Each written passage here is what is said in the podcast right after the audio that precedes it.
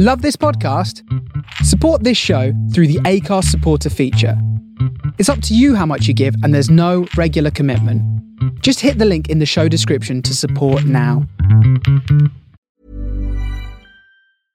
Imagine the softest sheets you've ever felt. Now imagine them getting even softer over time. That's what you'll feel with Bowl and Branch's organic cotton sheets. In a recent customer survey, 96% replied that Bowl and Branch sheets get softer with every wash. Start getting your best night's sleep in these sheets that get softer and softer for years to come. Try their sheets with a 30-night guarantee. Plus, get 15% off your first order at bowlandbranch.com. Code BUTTERY. Exclusions apply. See site for details. Hello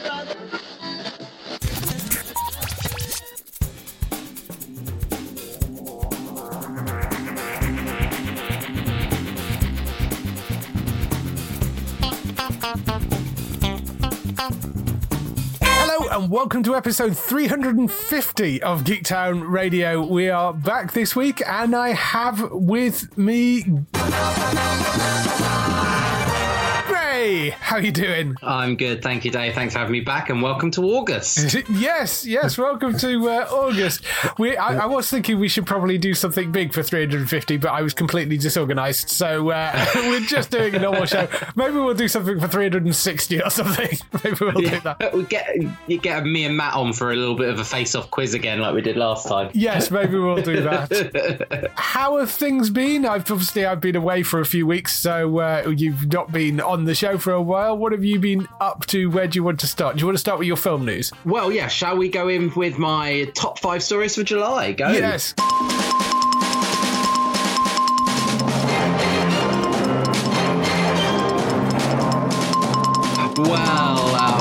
A, a, brilliant month we had. And why I wanted to pick through lots of different stories, I've actually decided to pick five stories from the Marvel announcement that took place just uh, a few weeks back with Kevin Feige and his team, where he set out the MCU's phase five and phase six timelines, what this means. And I've, from all of those stories and all of those announcements, I've decided to pick five of my favorite stories from that. So, yes, I'm going a bit off piece this month, Dave. but um, I want I think that's something that our us Geektown listeners would hopefully like us to delve into. Yes. So the first story I'm going to talk about is the Wakanda Forever trailer. Yes. A very anticipated trailer.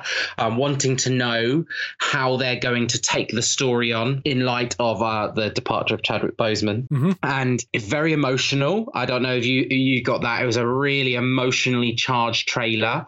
Yeah. Um, gave us lots of questions. We saw some key key characters in there that are going to shape some of the future phases. And the one really key sort of uh, line I picked up on, which makes me question like Shuri's place, was um, the mum, played by the fantastic Angela Bassett, says, I've lost all my family. And that just really intrigued me because we know she's got a daughter. So what does happen to Shuri to, mm-hmm. you know, build that storyline along?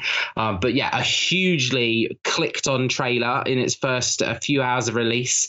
I think it again, just like everyone seems to do, it seems to overtake the previous one, and I think this overtook Thor and Love and Thunder's clicks on and like views um, in its first like 24 hours. And what did you think of the trailer, Dave? Yeah, it's very interesting. That line is intriguing, particularly. We see Queen Ramonda, Angela Bassett's character, on the throne at the moment, and it seems T'Challa has been killed off in the MCU as well, which makes sense that because I mean the Black Panther character can get passed on, but obviously T'Challa was very much Chadwick Boseman, so they don't want to recast that. Obviously, mm. there's some interesting bits and pieces. That I mean, Shuri is in the trailer, but whether she's kind of gone off on her own, maybe, or you know, and they're moving around, I I don't know. so that's kind of interesting. Mm. We know Atlantis is involved in this as well, because uh, yes. we know Namor is in here. So we've got that coming up, and that's an introduction of a, a fairly key Marvel character that we haven't seen yet. So that's kind of interesting.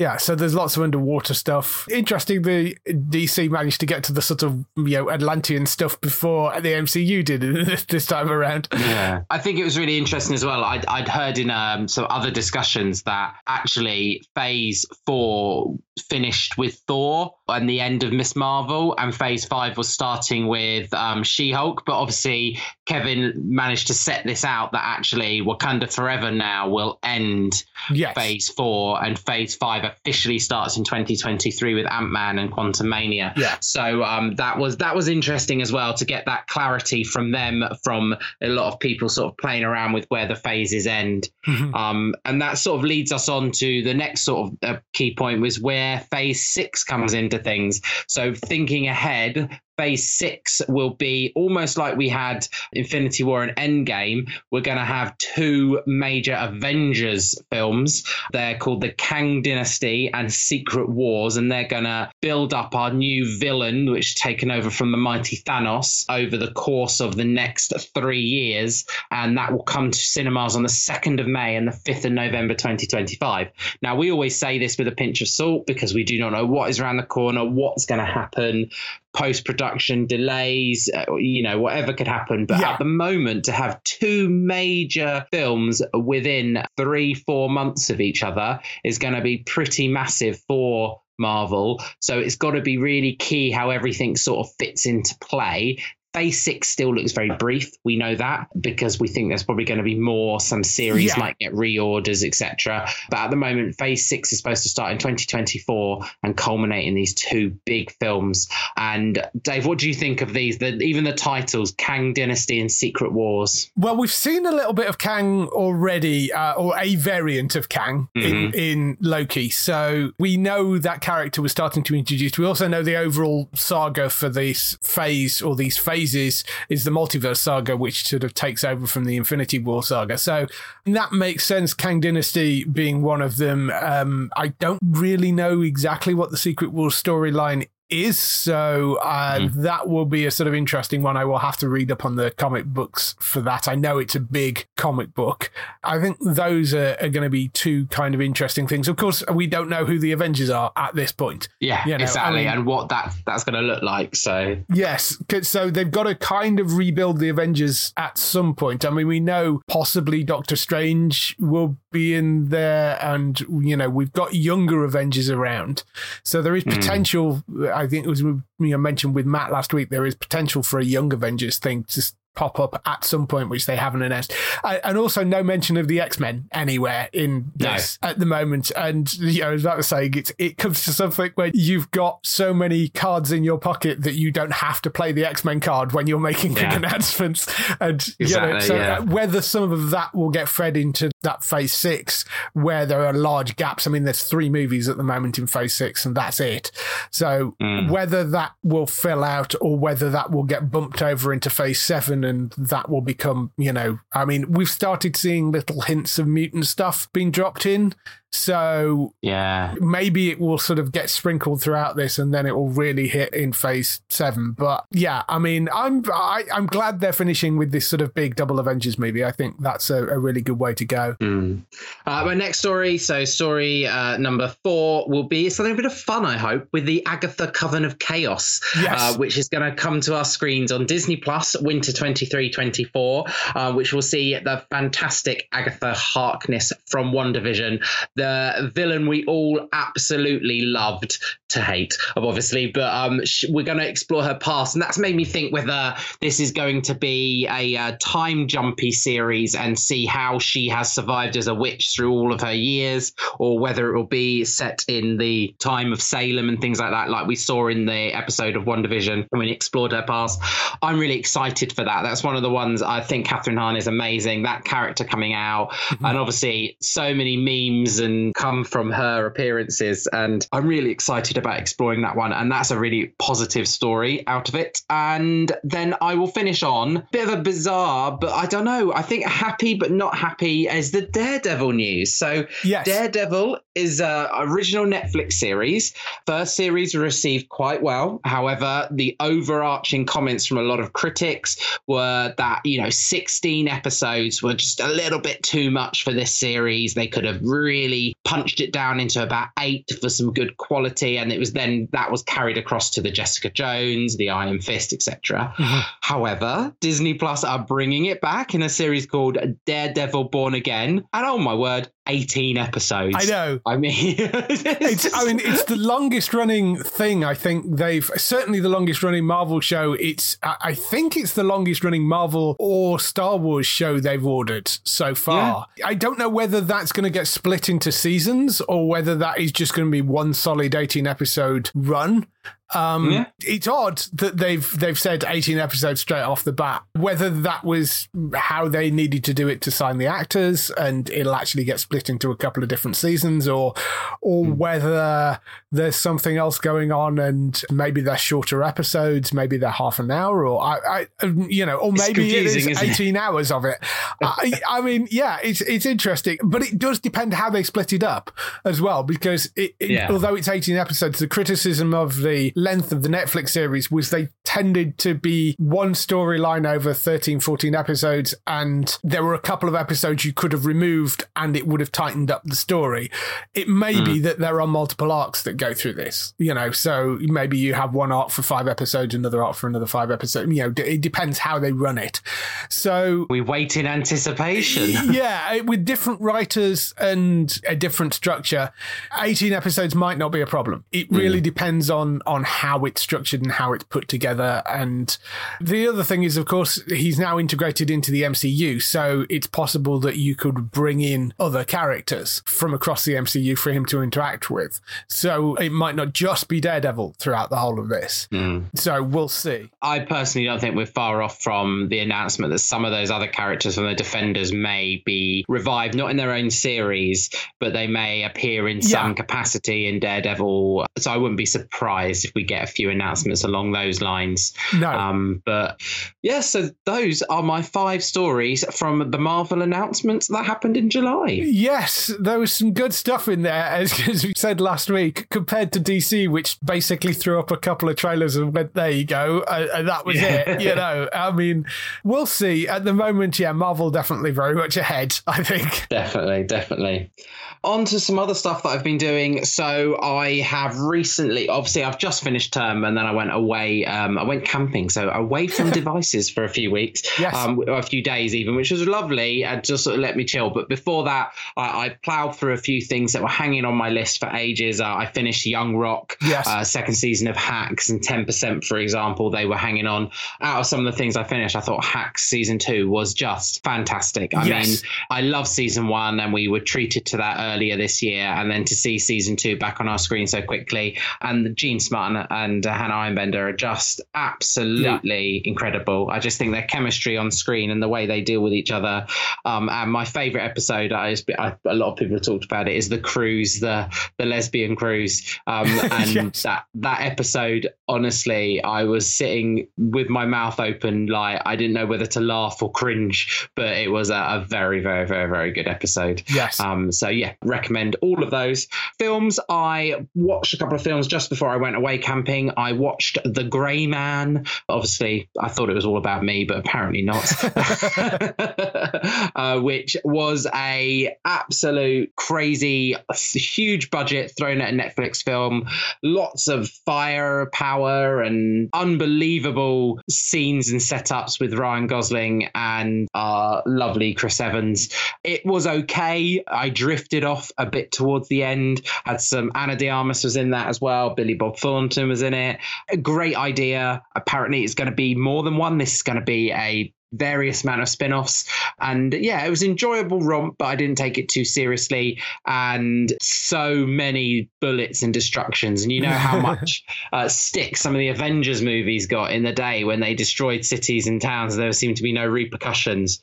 What happens in prague in this film is beyond uh, what anyone would expect. But you know what? It was good and uh, it sort of really gave ryan gosling a little bit of depth to his acting. I know know that sounds silly in an action like this, but you know, he really did play a really good character and, uh, and protagonist there.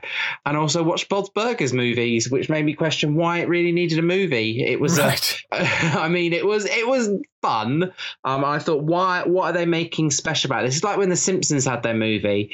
You know, you've got to have a good enough storyline, and the storyline was okay, but I don't know why it couldn't have been just four or five episodes split up. You know, an arc storyline, which I know is not normal for Bob's Burgers, but it was fun, enjoyable. But I don't think we need to just we don't need to plow on this film. You know, what's Yeah. next? Rick and Morty movie, human resources movie. I'm Like, sure, it- I'm, I'm sure a Rick and Morty movie will happen at some point. yeah, it's just I'm not sure we really need it when the the 20 22 minute episodes that they produce are really good Yeah. and contain stories and great characters and voice cast and things like that. So yeah, those are the films I I got. And have you watched either of those, Dave? I haven't. No, I know The Grey Man has had very middling reviews. I mean, it, it literally hmm. has sort of across the board on all the sort of Metacritic and other sites has got like pretty much 50 50 reviews.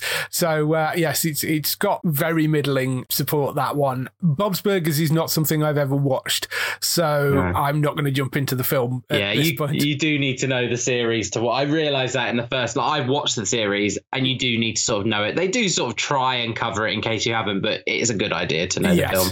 Ongoing things. So uh, when I got back from camping, I started picking up all the procedurals, um, and in one short day this week, I started the three-hour crossover series of all the FBI's Yes. which was the very big um, sort of Jeffrey Epstein based story. Ah. Um, so so you start with FBI, and then FBI Most Wanted take the storyline on and keep a couple of the characters, and then that leads on to FBI International, which again brings some of the characters from the first two FBI's in.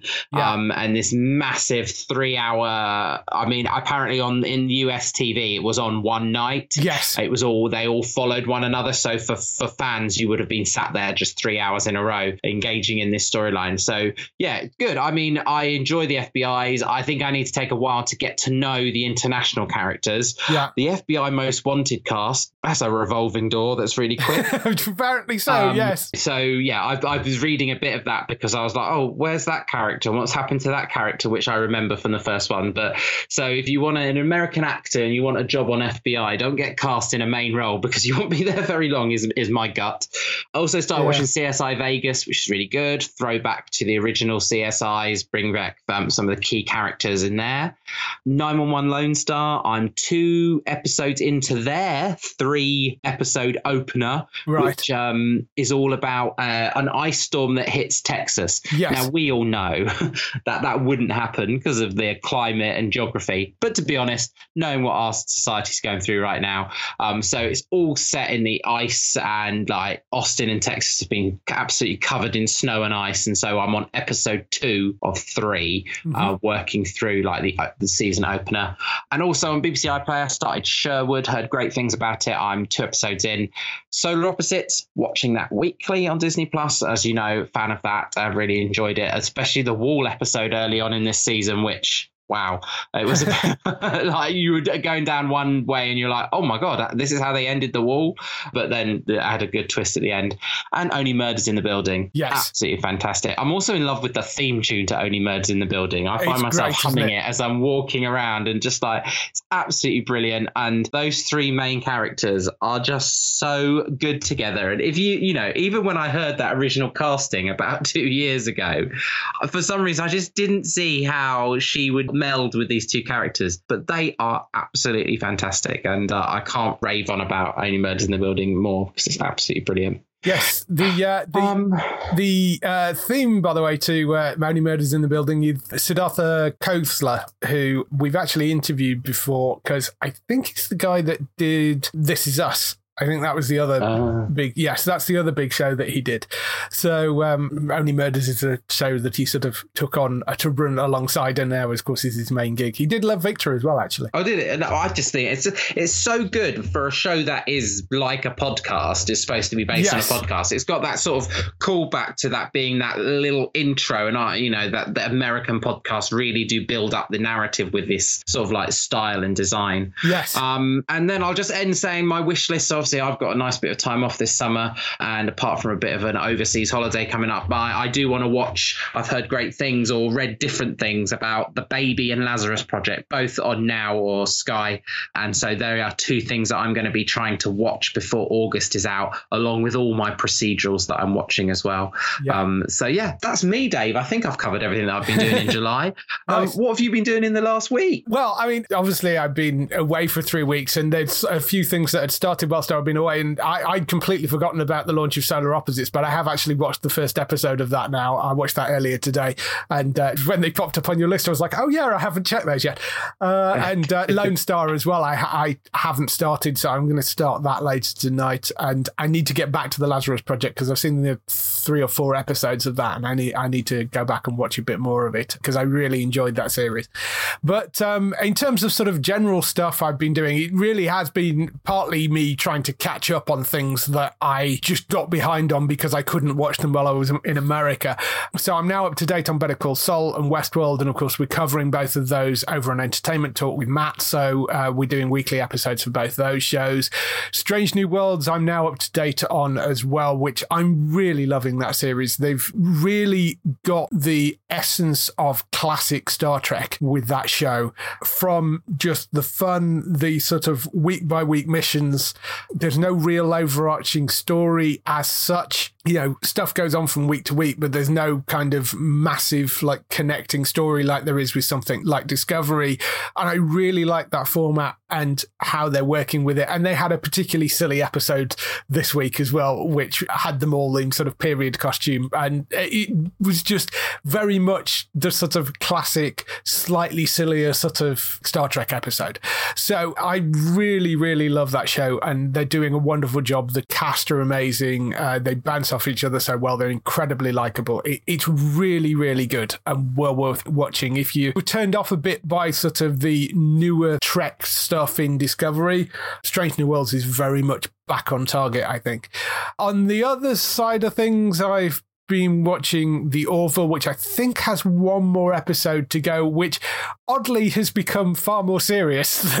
and, and Yeah, there are really more, serious. yeah, I mean, it, it, tackling some interesting subjects and doing it in a very good way, I think, generally.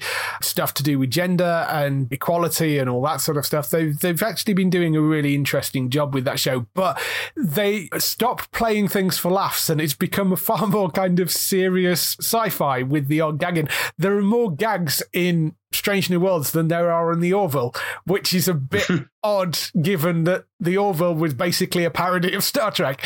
So um, I found that kind of interesting. But uh, yeah, I think there's one more episode to go of this run, and then we're still very much up in the air about whether it comes back or not. Yeah, I saw a hashtag um, today actually saying renew the Orville, and I'm I'm enjoying it. I remember the the episode length are really a lot. I've just I think I've just watched the episode where they are sort of trapped in a virtual world and they're going around to different places, and it was a a really good episode, but so long, and then you realise you've been watching it for an hour and two minutes, and then Disney Plus helpfully show you the episode lengths, and as they went down this, I think I saw it when there were six episodes available. They seemed to be getting longer as the Yeah. season went on. It's just the Hulu element, isn't it, that's changed now? Yeah, I mean, they're like a sort of 70, 80 minute plus episodes, some of those. Hmm. It's, I mean, they're full on almost hour and a half things, some of them. It's crazy what they've set out to do. I mean, it took forever for this to film because of the pandemic in between, and obviously you're dealing with a lot of CG stuff. And I mean, I, God knows how much it actually cost them, but the episode lengths are ridiculously long for this because I, I put it on thinking, oh, you know, 45 minutes, uh, give- whip through this before I go and do something. And yeah, you're there and thinking, this is, this is, what is this still going? And you look at it and it's like got half an hour left. You're like, oh, okay. So yeah, Yeah, I- exactly I'm the same. really surprised by the episode length of it, but it's been really good. I mean, it's been very solid. There's various things going on behind the scenes as to whether Seth wants to continue doing it. I know he said that it's been much better at Hulu than it was when it was Fox, so there's that. But he also has a new deal with NBC, so there are things going on behind the scenes as to which may mean that it doesn't come back again. But we'll see. I hope they do bring it back because I really enjoy that show, but I know it is an awful lot of work for them. So we'll see hmm. what happens with that. In terms of new things, uh, CSI Vegas, which you mentioned you've been watching, I started that. I was a huge fan of the original CSI and some of the spin offs as well. So I very much enjoyed stepping back into that world. A bit like wearing an old pair of comfy shoes, that show, because it, Yeah. it, it is new and it's slightly refreshed, but it's also very much the same thing. so, know what? Yeah, exactly. Know what's going on. yeah, they've got this sort of ongoing case, which is the thing that's sort of running more background and is the excuse for bringing some of the old characters back. But it's also got the sort of you know murder of the week thing by the looks of things going on as well, and sometimes the hmm. cases interact.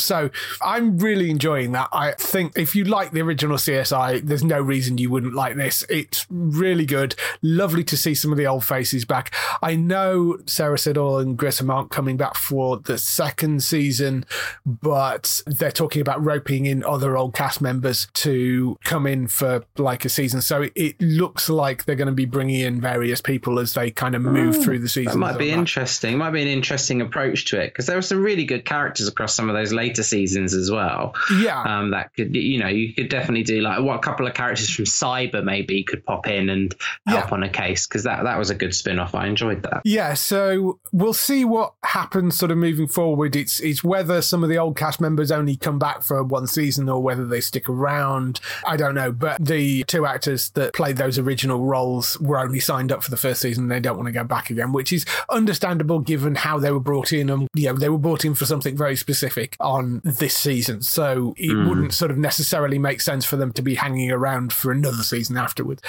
The other thing I watched was Paper Girls, which is a new Amazon series. It's based on a Brian K. Vaughan comic book, which I have read and I really enjoyed the book. So I was quite interested to see this show come out.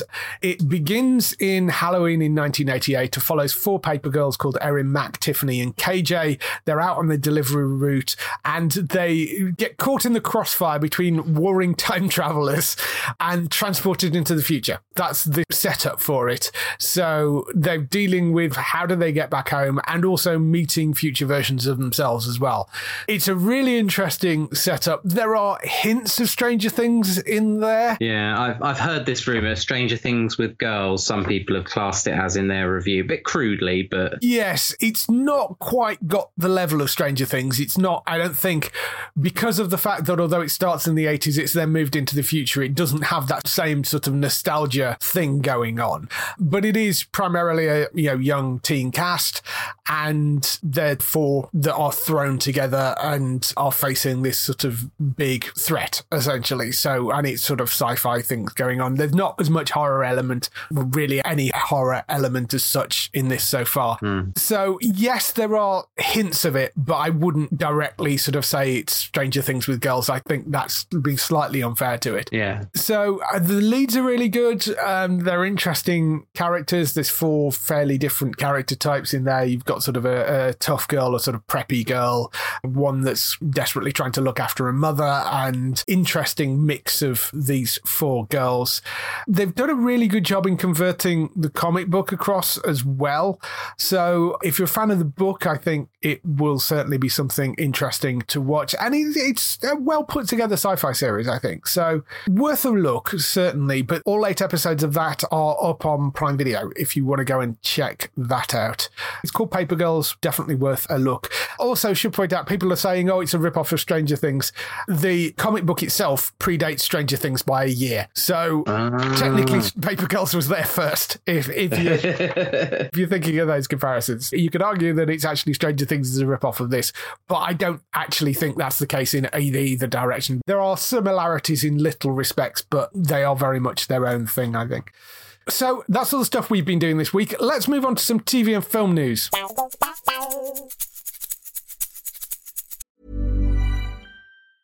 When you're ready to pop the question, the last thing you want to do is second guess the ring. At Bluenile.com, you can design a one of a kind ring with the ease and convenience of shopping online. Choose your diamond and setting. When you find the one, you'll get it delivered right to your door. Go to Bluenile.com and use promo code LISTEN to get $50 off your purchase of $500 or more. That's code LISTEN at Bluenile.com for $50 off your purchase. Bluenile.com code LISTEN. Kicking off the TV and film news, we have, of course, the renewals, cancellations, and pickups. A couple of things cancelled or ending. One thing cancelled, which is The Wilds, which was that teen drama that was on Prime Video. I don't know whether you watched any of this. I think Daryl was watching some of it. No, I heard about it and it was on my long list, but I never actually got around to it. Yeah, this was a thing that follows a group of teen girls who crash on a desert island and are trying to fight a way to survive. There is a twist which is not really giving anything away because it's revealed fairly early on. The girls didn't end up on the island by accident. It was planned in some way. So they made a second season of it it sounds like it's just not landing as well as they wanted it to. So that's two seasons and done that one.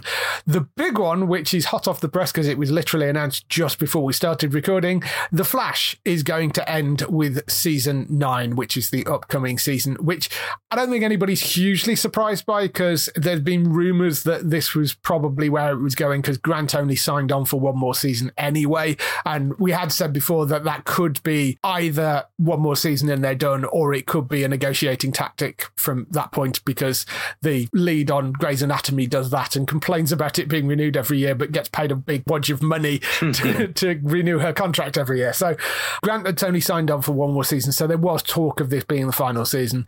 The interesting thing is it's only going to be 13 episodes, and they're probably going to drop it mid-season rather than it coming back in the autumn season, the fall season this year. So that's kind of intriguing that they've cut the episode length.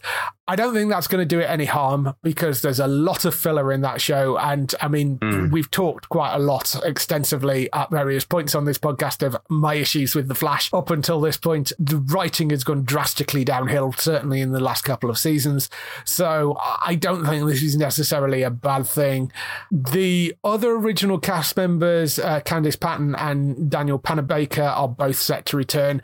Jesse L. Martin is signed on for at least five episodes, but he has got a new pilot on NBC as well. So he'll do five episodes if that pilot goes to series. He may do more if that pilot doesn't go to series. He's sort of sharing roles a bit, but I mean, he's a kind of secondary character anyway. So, you know, and mm. if they've only got 13 episodes and he's only doing five, you're not going to miss him that much out of it. So, you know, also interesting that, of course, CW canned a whole bunch of shows, including a bunch of the Arrowverse series like Legends and Batwoman back in May. So at least this is going to get an actual finishing send off, which I think, given that this is sort of the flagship Arrowverse show now, Arrow has gone, I'm glad they are doing that at least. So. Yeah, at its peak, it was like one of my favorite shows, Flash. I used to properly be geeking out on it week after week. But, you know, we've talked about it quite openly on here. I fell out of love with it during season seven, where it just lost its way with its storyline, yeah. didn't really know where it was going. You didn't really see him use his power or his suit. And that is just a shame that it got that way. But I'm glad it is getting its send off. And I just hope there's lots of Barry actually using his Flash powers. That's, yes. that's got to be the way to go. Yeah, the episode because I'm a little bit behind on it. I'm sort of catching up because it was obviously one of the shows which I didn't watch whilst I was away. So I'm catching up at the moment. And there was an episode actually directed by Caity Lotz from Legends. And it started off with like Barry doing loads of stuff and catching criminals. And I thought, oh, this sounds like it's going to be a really fun episode. And then 10 minutes in, he loses his powers. And you're like, oh, for God's sake. How really, many times? you know, it's just like, oh, I, yeah, it's so infuriating. Just let the Flash be the Flash. You know, it really, really bugs me. So we're basically now left with Superman and Lois, which is kind of separate anyway, because this version of Superman and Lois aren't really part of the Arrowverse stuff. And we've got that new Gotham Knights series, which didn't have a massively positive reaction to the trailer, I have to say. Uh. Uh, so there is that as well. But yeah, we'll see whether this is sort of the end of the superhero shows on the CW. Of course, the CW, as we mentioned before, is up for sale. It hasn't actually been sold yet, but it looks like it's going to get sold off to uh, somebody else. And that's why there was all this cutting of the TV shows and stuff. Moving on to the renewals, we have iCarly has been renewed for a third season by Paramount Plus, so that will be coming back. There's a show called Moonhaven, which is running on AMC Plus in the US. That's a sci-fi series with Dominic Monaghan, one of the Hobbits. I think he's probably what he's best known else. He's in one of the lead roles in this. I think it's only like five or six episodes. It's not a hugely long series, but that has been renewed for a second season. So that will be coming back. Hopefully, that means it will show up here somewhere because I don't think it's even run on AMC over here. It's just not anywhere right now. So hopefully, that will get sold to somebody. And Miss Scarlet and the Duke has been renewed for a third season. So uh, apparently that's planning to be dropped sometime in early 2023, although they've only just started running the second season over here. So not too long to wait for the third season for that. So that will be back. That runs on Alibi. In pickups and other news, in a rare bit of sensible scheduling from the people at E4 who appear to have woken from their drunken stupor, Rick and Morty season six is going to be simulcast along with the US. So it's going to land on the 5th of September at 4 a.m. because it's being simulcast. You can set your recorders and record it there. It will also be up on all four as well, so you can watch it, stream it directly on all four. It's also going to get repeats on Sundays as well. So if you have problems getting stuff off the internet, it will be run at a more sensible hour on Sunday as well. So you'll be able to catch it then. But uh, 5th of September is when they're going to be dropping that. I'm very much looking forward to that coming back because I do love that show. And, uh, you yeah. know, I love Solar Opposites as well, but very similar vibe from both of them. Yeah, Rick and Morty's the OG. Yes, they're the OG like animation style. So. yes, out of the two of them, certainly. Fate the Winx Saga that is back for a second season on the 16th of September. They've announced that's over on Netflix. I uh, didn't catch the first season of that, but I know it got some sort of fairly positive reviews in that sort of young adult magic genre sort of show thing, which Netflix seem to have an abundance of. So uh, uh, that will be uh, landing on 16th of September. Andor, the Star Wars series, that has had its release date moved back to September 21st. So it's gone back by almost a month. Not entirely sure on the reasoning for that. I mean, one possibility is the new Game of Thrones series was due out around about the same time. So it may be that. It may just be that they decided that they're trying to spread out the Star Wars series a little bit more. I don't know. But Andor will be moving back to the 21st of September but they're going to drop the first three episodes in one go. So swings and roundabouts with that. There are a lot of episodes in that. I think it's 12 episodes for each season, and it has been renewed for a second season as well. So although there's three episodes, you've still got a bunch left after that as well. Sticking with Disney Plus, The Old Man, which is Jeff Bridges as a retired CIA agent that basically gets pulled back in. That has now got an air date of the 28th of September on Disney Plus. That is an FX series which is all run in the US and other territories like Australia I think have already had this. So I don't know why it's so late over here, but it is. So if you want to watch that, I know some people have seen it and have sort of given it fairly middling reviews. I think it's got renewed for a second season, but 28th of September if you want to check that out. Let the Right One In, which is based on the movie that is coming on the 8th of October to Paramount Plus UK. That's a Showtime series. Basically, it looks like all new Showtime shows uh, rather than airing on Sky Atlantic where they were will now be on Paramount Plus.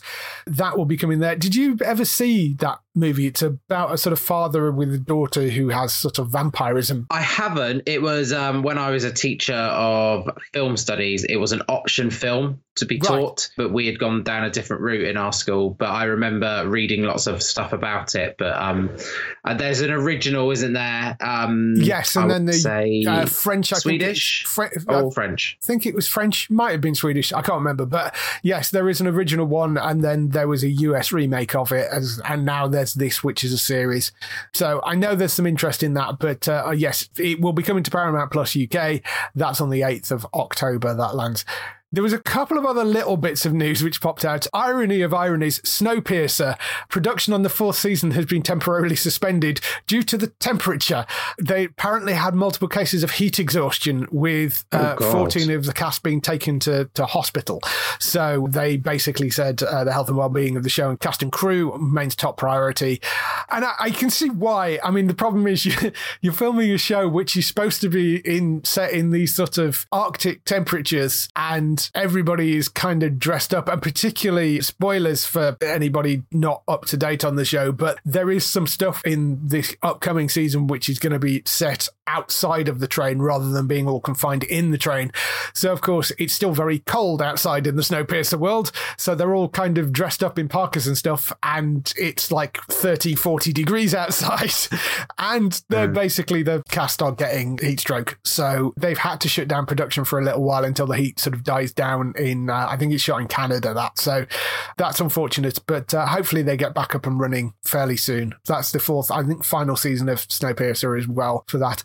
And there was another little story that dropped out. Max Headroom apparently might be making a re-emergence with Matt Frewer reprising his role as Max Headroom. There is a new series that is potentially in the works at AMC from the people that were behind *Halt and Catch Fire*, who were apparently quite a good show. Although I never actually seen it, I keep on kind of skimming past it and thinking I must go and watch that. Do you remember Max Headroom? I'm not sure whether that hits your age bracket or not. No, nothing that doesn't even ring a bell at all. When you when you were talking about it, I, I've never heard of it. No. Max Headroom, for those of you that are on the younger side. Oh, thanks. it was essentially a sort of um, a cyberpunk, British cyberpunk TV movie called Max Headroom 20 Minutes into the Future. And it became very much this sort of pop culture thing. He was on MTV a lot. He starred in sort of, I think he had his own music video show. It was designed to look like it was sort of this intelligent AI, artificial intelligence TV personality, but it was Matt Frewer in a bunch of makeup. It was shot as sort of this digitized thing and would glitch and stuff. So it sounds a bit weird now because we have the technology to kind of do that without sticking somebody under a bunch of makeup. So yes, it's a bit odd. I don't know how they'd do it moving forward, whether they would go like with full CG with him doing face acting or, or I, I, don't know how they'd, they'd do it. But he, he was basically this disembodied head on a screen and uh, he became this huge pop culture phenomenon. Go and look it up, actually, Max Headroom. It's uh, He actually had his own show as well, which ran on ABC for a couple of years. And he was on the cover of Newsweek and there were ads for Coke and all sorts of stuff. And he's been referenced in a whole bunch of things since then, from like Bojack Horseman, Agents of S.H.I.E.L.D., a whole bunch of other TV shows make reference to Max Headroom at various different points. So, um, yeah, I, I thought that was kind of interesting that that's a character that they're looking to bring back in some way because it, it feels so very 80s. So I'm intrigued as to how they're going to do that. Of course, Halt and Catch Fire was a TV show about the dawn of the sort of PC revolution. So that was sort of very 80s as well. So the guys behind that being involved with this sort of makes sense. But we'll see whether that actually makes it anywhere. But that's apparently being developed for AMC at the moment. Moving on to more developing TV shows, Eragon, the very popular book series, otherwise known as the Inheritance title, the whole book series from um, Christopher Paolini, that is got a TV series in development at Disney Plus. It was sort of leaked earlier, I think last week, that this was sort of happening, and then Paolini actually came onto his social media and confirmed that yes, it was in the works at the moment. He's actually co-writing and producing it. So, because if you remember, there was a movie based around this. I don't know whether you ever saw that. I, I you know, I've I've seen the book title so much because obviously you always think it might be some link to Lord of the Rings. Yes. Um, but I, I don't think I ever got around to reading it or seeing the movie. But I, I vaguely remember it. Yeah, the, the key character, a young male character. Yeah, uh, follows a teen boy who becomes magically joined to a newly hatched dragon. Together, they must learn what it means to be a dragon and rider as they fight in the resistance against a tyrannical king. That's the broad, basic setup of the plot for it. One of the advantages this had, because the movie was not particularly well received as far as I remember, that this has Christopher Paolini actually co-writing it and producing it directly. So that I think is probably quite a good sign if he's got a bit more control over the vision of where they go with it And I think for this sort of book, you're probably better off trying to do it as a series. It, it isn't confirmed as actually going to series yet. It is still classed as in development, so still might not make it. But I mean, they've got lots of stuff to work from. If it does, it's the first book in the Inheritance Cycle series of novels, which have sold like 33.5 million copies worldwide collectively. So, you know, not bad, really, as a, as a sort of base to work from, I guess. We'll see whether that goes anywhere, but that is in the works at Disney Plus at the moment. Moving on to other upcoming series. Orphan Black, which has already announced a spin off series called Orphan Black Echoes, that has found the person that's going to be the lead role, and it's uh, Krysten Ritter is going to be taking the lead role as the new clone, presumably clone. I mean, it, it doesn't specifically say that, but uh, it says set in the near future, Orphan Black Echoes takes a deep dive into the exploration of a of the scientific manipulation of the human existence. It follows a group of women as they weave their way into each other's lives and embark on a thrilling journey, unraveling the mystery of their identity and covering a wretched story of love and betrayal. So that's the setup for it. Krysten Ritter is set to play Lucy, a woman with an unimaginable origin story story, trying to find her place in the world. She will also exec produce the series as well, so she's signed on to exec produce. This will mark her return to AMC because it's AMC that are making it, where she basically landed her breakout role, which was in Breaking Bad as Jane, mm-hmm. Jesse's girlfriend on that show. And she always said that that show was the show that landed her the role as Jessica Jones. If she hadn't have got the Breaking Bad role, she doesn't think they would ever seen her for Jessica Jones. I'm all all up for her doing this. I think she's a wonderful actress. I mean, it's big shoes to fill following Tatiana Maslany because that was a phenomenal performance that she put in in that. But I can I can see her having fun, particularly playing around with clone roles in this because I I mean we're presuming that it's going to follow a clone storyline because that's the whole sort of thing of Orphan Black with clones. So I guess she's going to be playing some form of multiple roles in this big shoes to fill, I think, this one. Mm. I take back my earlier comment about Jessica Jones possibly popping up in the Daredevil then. well, no, she I, might be a little bit busy. yes, she might be, but I suspect that although I don't think she's going to get her own series, which is a shame because I thought the Jessica Jones series was brilliant, but it would mean that she could still find some time to be able to pop in and maybe do the odd guest spot on Daredevil, possibly.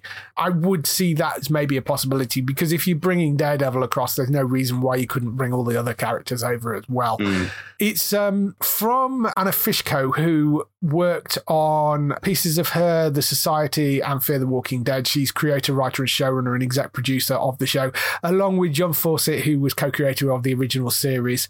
Those are the people behind it. So it's got people that know what they're doing working on it. It's interesting she's joined as an exec producer on it as well. So I'm really interested to see where they go with this. And uh, I mean, I loved the original show. I thought it ended very well. So it's going to be intriguing to see what they come up with for a spin-off of it. Did you watch Orphan Black? I can't remember. No, I wasn't. I wasn't a huge fan of that, unfortunately. I tried watching the first couple of episodes when it was first broadcast, but yeah, it never appealed to me. It's one of those shows that takes a little while to bed in, but once it does, and once you get hooked on it, it's a phenomenal piece of work. And Tatiana Maslany's performance is absolutely outstanding. Ironically, of course, you've now got Tatiana Maslany who has jumped across to Marvel because she's now playing She-Hulk, and yeah. you've got got Krysten Ritter who's jumped from Marvel to Orphan Black. So, yes, uh, that's that's kind of fun. But uh, yeah, so that is going to be one to look out for.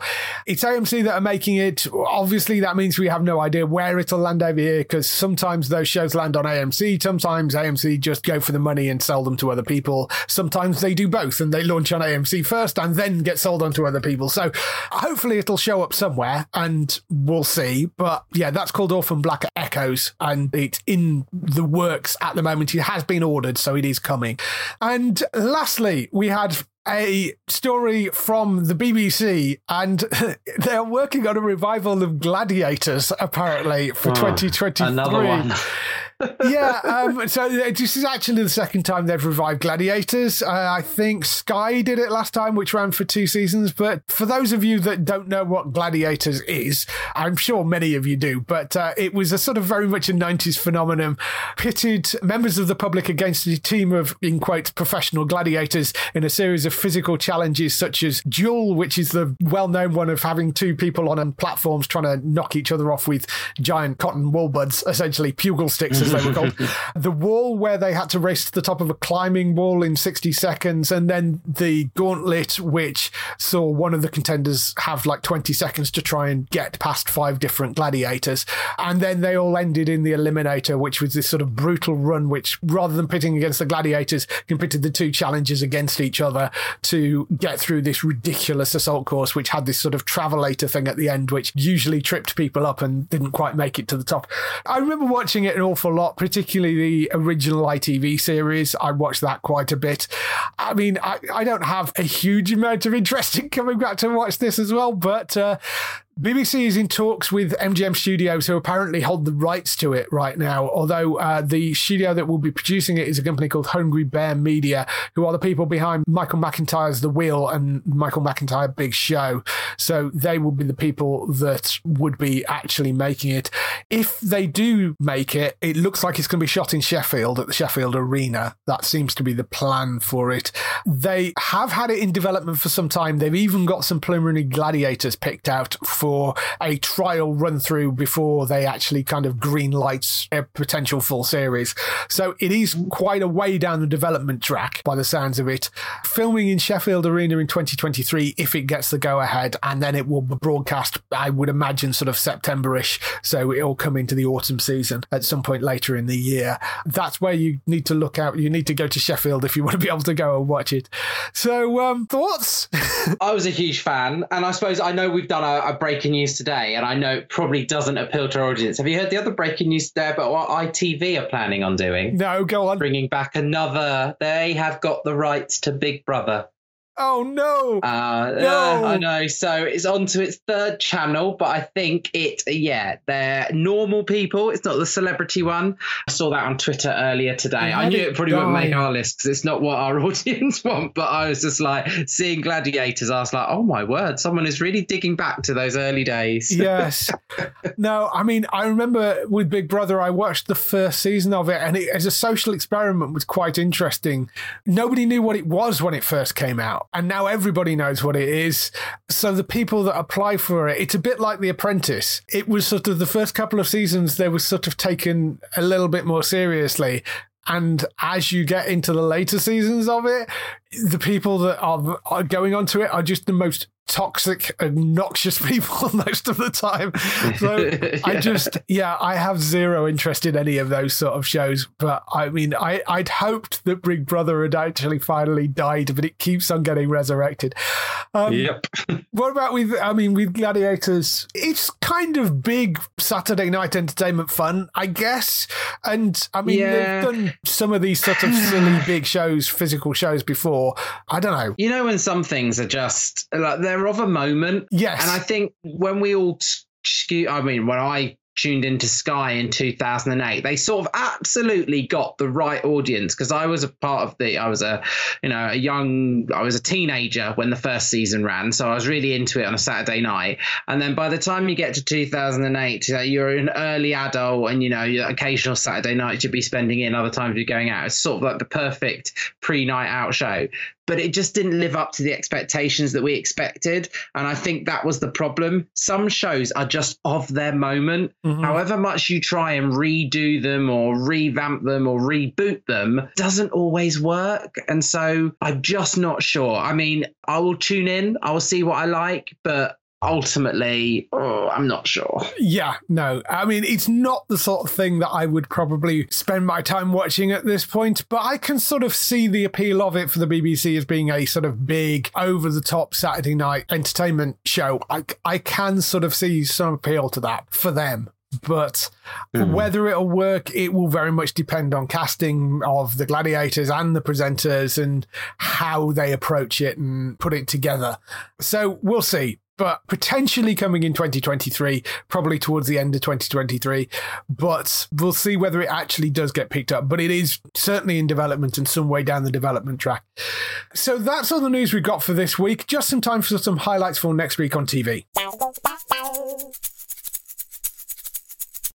So, highlights for next week. Not a huge amount coming next week, which is uh, quite a relief because there's enough stuff out there right now anyway.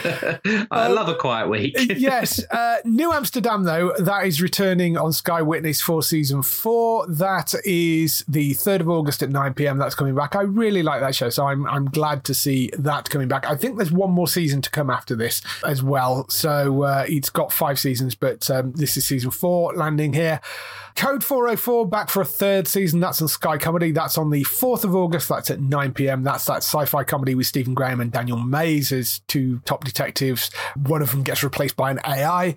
Beavis and Butthead make their return to Paramount Plus in a new series described as Mike Judge reimagines his Gen X creations for a new Gen Z world. That is coming on the 4th of August. So you'll be able to check that on Paramount Plus.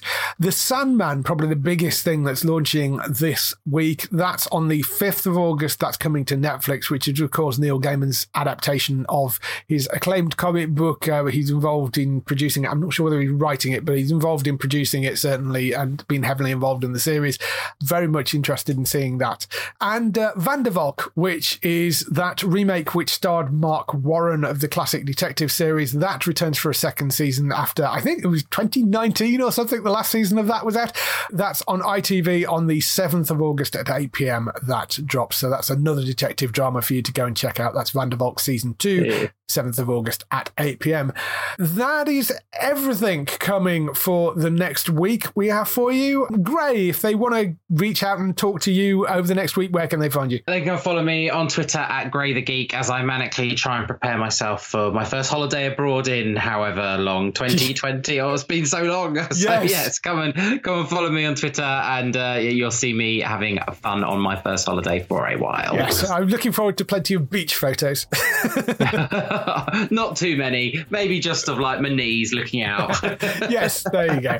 For other people involved in the show, you can of course go and find Bex, who is over on twitch.tv forward slash Trista Bytes. That's B Y T E S, streaming daily uh, with lots of uh, just stupid silliness, killing off Lara Croft on uh, her Tomb Failure streams and uh, chatting in boxes and all sorts of other ridiculous madness over on there.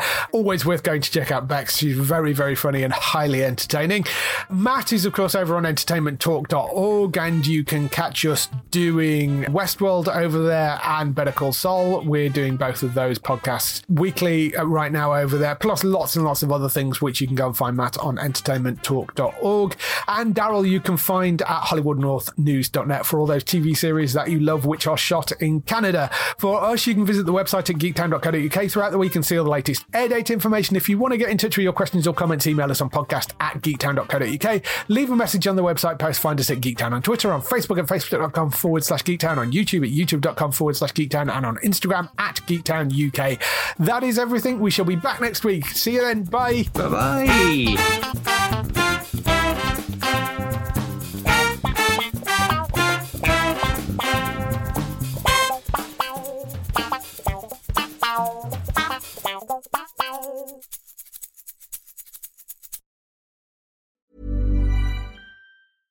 Imagine the softest sheets you've ever felt. Now imagine them getting even softer over time. That's what you'll feel with Boll and Branch's organic cotton sheets. In a recent customer survey, 96% replied that Boll and Branch sheets get softer with every wash. Start getting your best night's sleep in these sheets that get softer and softer for years to come. Try their sheets with a 30-night guarantee. Plus, get 15% off your first order at bollandbranch.com. Code BUTTERY. Exclusions apply. See site for details.